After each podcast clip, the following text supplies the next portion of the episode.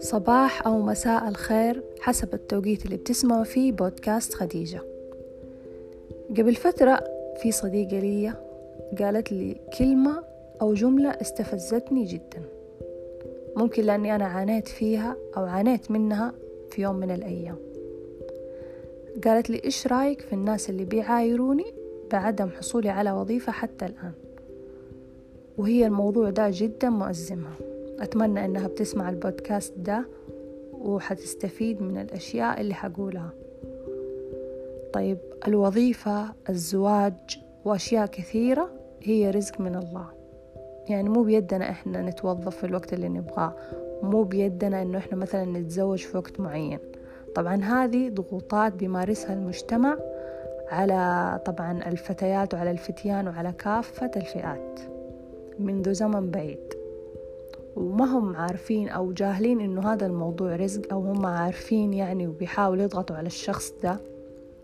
يعني ممكن أنا أجتهد وأسعى على إني أحصل وظيفة على وظيفة وما يوفقني ربنا.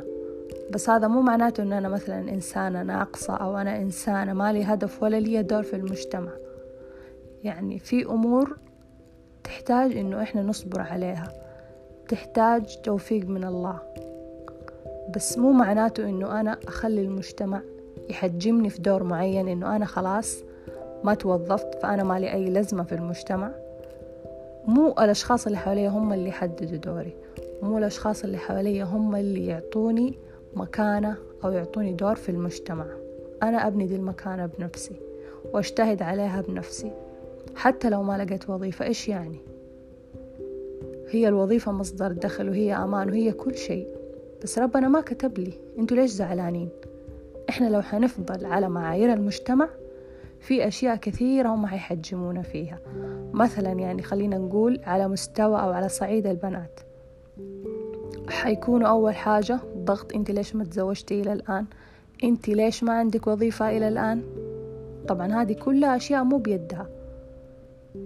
فالمجتمع يحصرها في مكان معين. إذا كان هي مثلا توظفت حيدوروا لها أنت ليش ما تزوجتي إلى الآن؟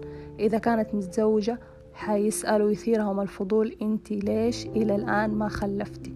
وهلم جرة فالمجتمع طبعا أو ناس معينين في المجتمع عندهم حب إنه إيش؟ إحنا لازم نحط كل شخص في المكان الصحيح أو كل شخص في المكان المناسب. أنا ما بعرف مين أعطاهم الدور ده بالضبط. لكن بحب أقول لكل وحدة بتعاني وبتزعل من كلمة أنت ليش ما توظفتي إلى الآن. حاولي تسمع من دي الأذن وتطلع من الأذن الثانية. هو الموضوع صعب شوية طبعا للناس الحساسين للناس اللي بيتحسسوا ويتأثروا من أبسط كلمة. أحب أقول لكم أمضي أمضوا قدما ولا تهتموا بأي معايير حابة المجتمع يحطها. أنت شوف الشيء الصح اللي انت حابة تعمليه أو عفوا انت كمان شوف الشيء الصح اللي حاب تعمله واستمروا فيه. لا تتقيدوا ولا تحاولوا تحجموا نفسكم في مكان معين.